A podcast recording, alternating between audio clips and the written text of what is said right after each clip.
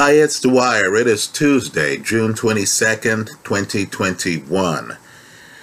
DigitalAssetLife.com, a free site. GamblersAdvisory.com, a free site. Let's talk about crypto. On this morning, where Bitcoin has dipped below $30,000 a coin, right? It's when crypto is down that I like to talk about it here online because I understand there's heightened concern. But first, remember the opinion you should follow should be your own. Just consider this video to be a second opinion from a complete stranger online. Nothing I say here should be construed as financial advice. I'm just telling you my thought process and how I'm thinking I want everyone to think for themselves. I want everyone to rely on their own financial advisors, the financial advisors of their choice. Now, what I want people to understand, right, on this very bear markety Tuesday morning for crypto, is that crypto does not operate in a vacuum. Right? I want people to stop here and listen to the market here. Right? Just understand that crypto is a bit like the canary in the coal mine. Its market is much more volatile, swings a lot more than a legacy stock market. It does. Tokenization is new. So things are going to happen in the crypto market, in my opinion, before they happen in the legacy finance market. Let's talk about the bigger picture. So this morning, crypto is down big. As I've said, Bitcoin is below $30,000 a coin. China is cracking down on Bitcoin mining. So mining companies now are relocating.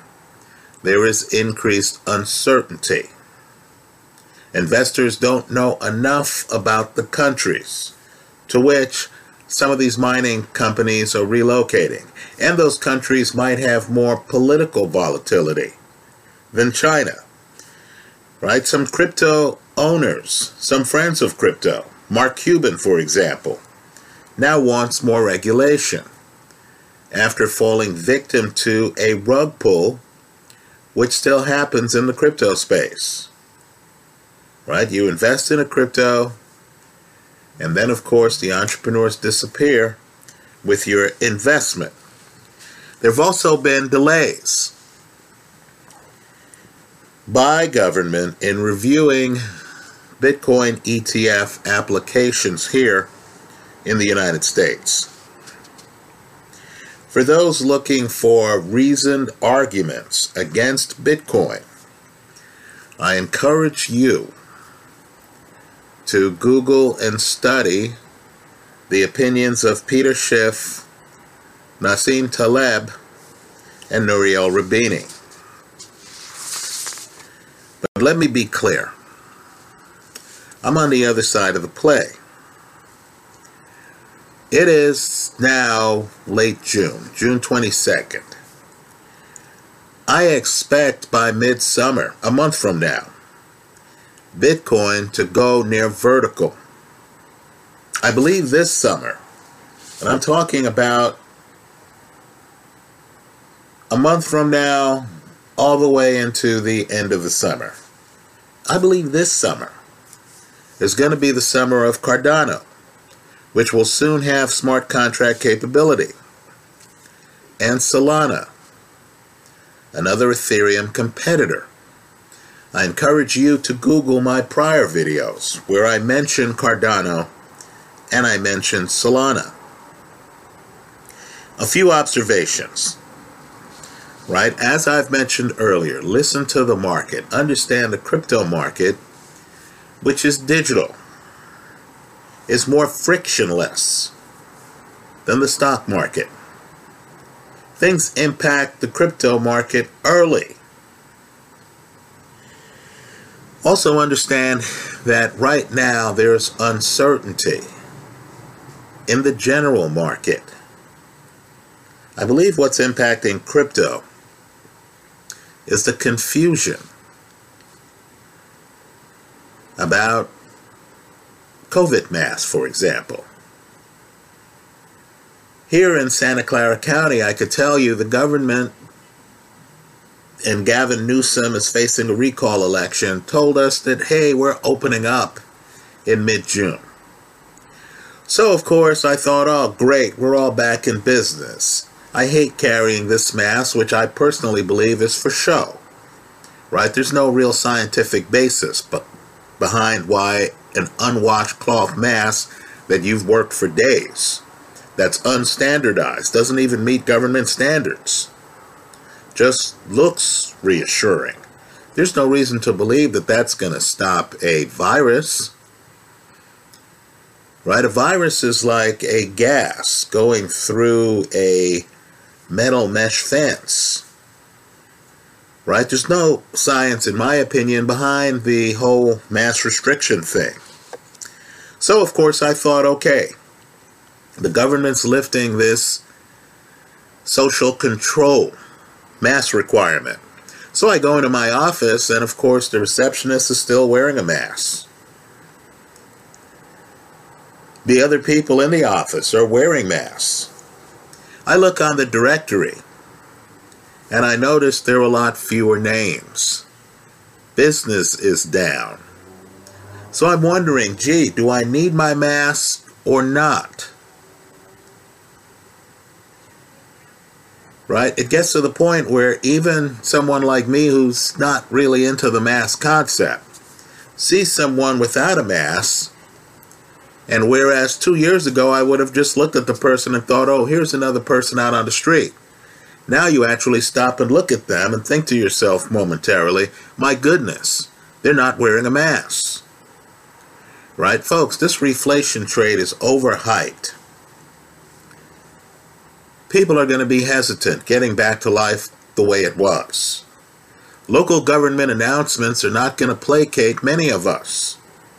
There's going to be uncertainty too with the anti vax community, the anti mask community, on whether they should even be carrying a mask. Understand, I'm someone who got vaccinated. We're living in such a police state that I feel a need to carry around my vaccination card. That societal uncertainty leads to economic uncertainty right? I'm I'm thinking, okay, let me invest in this restaurant. Then I have to take a step back and ask myself a more foundational question. How much longer is it going to take this restaurant to get back to business as usual? Do the customers even still know that this restaurant exists? During this pandemic shutdown, haven't customers, in fact, discovered DoorDash and Grubhub? Some former loyal customers might actually be getting food delivered at home from other places now. The market might no longer be there. Let me also just talk about what's happening in Northern California here. As you can imagine, rents in some parts of Northern California are very high right? Literally, thousands of dollars a month. Well, the rent moratorium is ending. Of course, there's uncertainty there too, right? The governor has said, hey, we might need to extend this. Landlords have jumped out and said, hey, we're financially stressed. You can't extend this. We've taken the bullets when things were shut down. Now that things are supposedly opening back up, we can't afford to have tenants not pay us rent much longer. Right? Understand who this is really hitting. This is hitting the smaller landlords who are really depending on that tenant income. The situation is uncertain here in California as to whether the upcoming deadline, I believe it's June 30th, is actually going to be enforced. Understand too, in Northern California, the prices of homes, as you can imagine, are very expensive.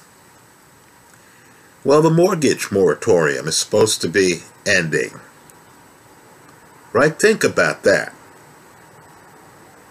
You have renters, you have homeowners who literally, when this moratorium goes away, are going to owe tens of thousands of dollars. You understand that deleveraging is deflationary, not inflationary. If I'm spending my money paying down debt, I'm not spending my money at the local restaurant, at the local store. Let me also say, too, that there are inflation fears. Kyle Bass, a name you need to know, claims that inflation is above 10%. Something John Williams of Shadow Stats has been saying for quite some time. On the 10 year bond, the government is paying you 1.5%. Folks, the interest rates are rigged right now. If you're a creditor, you're getting absolutely killed. Right? There's no price discovery. Free markets aren't operating. You're not getting compensated for the risk. In an environment with rigged interest rates, where creditors can't get a real rate of return, and I'm saying creditors, you might as well substitute in the word savers you're going to have heightened economic uncertainty. Some markets are going to pay for that. I believe the crypto market is right now.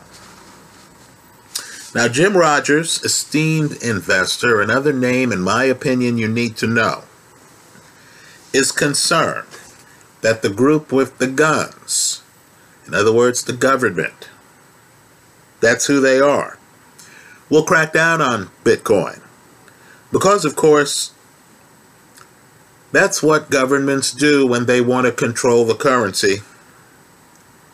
And understand governments always want to control the currency. So, Rogers points out that if you look at, for example, the history of England, England at one point said that using a currency other than the government blessed currency, the official currency, was an act of treason. And of course, treason at the time was punishable by death. Now, here is where I believe Bitcoin historians need to step in because there's too much misinformation out there. In 2017, it might surprise some people to know that there was a huge civil war over block size in the Bitcoin community. Huge. We're still feeling the effects of that war now.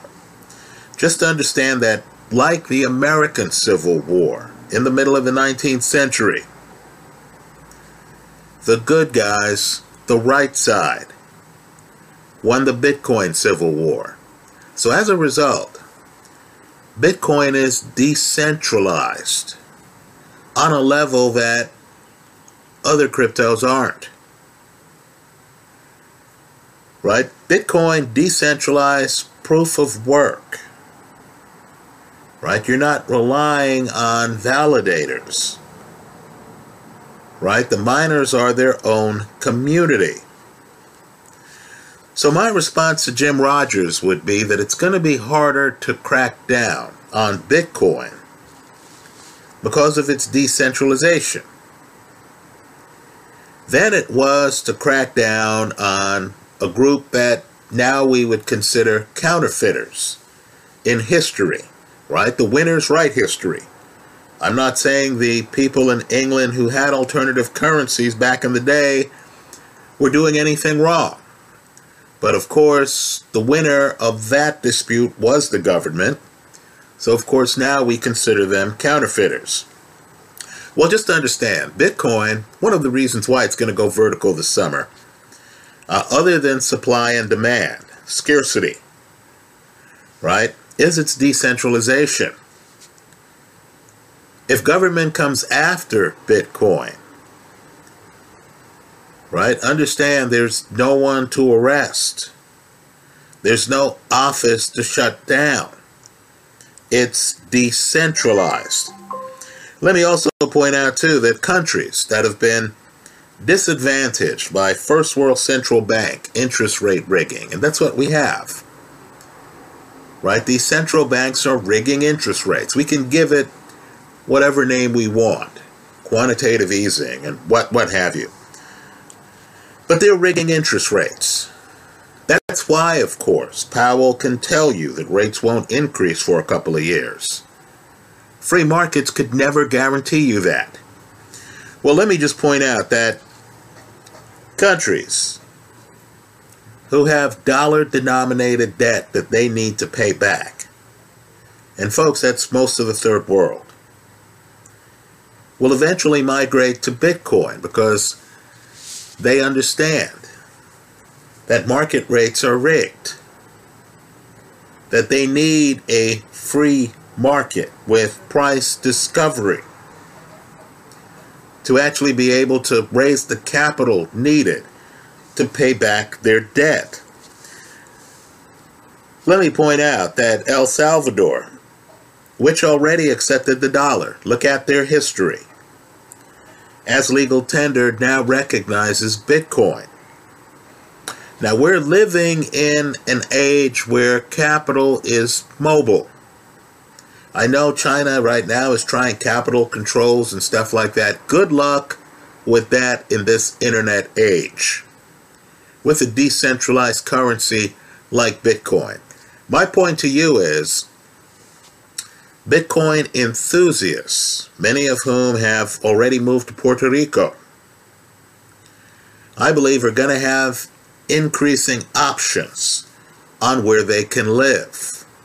Because of Bitcoin's decentralization, I believe Jim Rogers' concerns, right? And Rogers is a man who knows history, might be a bit overstated, right? A Bitcoin holder might be able to move to a country.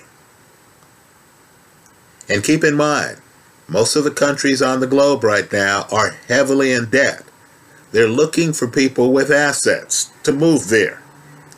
A Bitcoin enthusiast might be able to move to a country where Bitcoin is legal tender, and I imagine those countries are going to increase in number over time.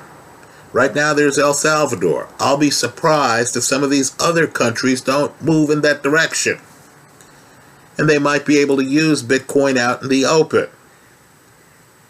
Because it's digital, because the ability to send Bitcoin globally is so cheap, it's going to be very hard to shut down the peer to peer currency, even if government wants to do so. Again, capital is mobile. So you add this all up, and I believe what's going to govern the future price direction, the long term price direction of Bitcoin, is going to be the things that usually govern the movement of free markets. And they are supply and demand. Bitcoin is scarce today. Its ultimate supply has already been predetermined. You know, Bitcoin has usage, right? Sound money types will talk about intrinsic value. You know, Bitcoin has usage by the fact that it is accepted as property in several countries globally and has been accepted as legal tender in El Salvador. Clearly, there is a usage for the technology. So, with all due respect to Peter Schiff, Nouriel Roubini, Nassim Taleb, all smart guys, right into the other critics of Bitcoin. I believe the current Bitcoin market reflects the current economic uncertainty. I believe you're going to eventually see this uncertainty in the stock market. right? It just gets to the Bitcoin market more quickly because, of course,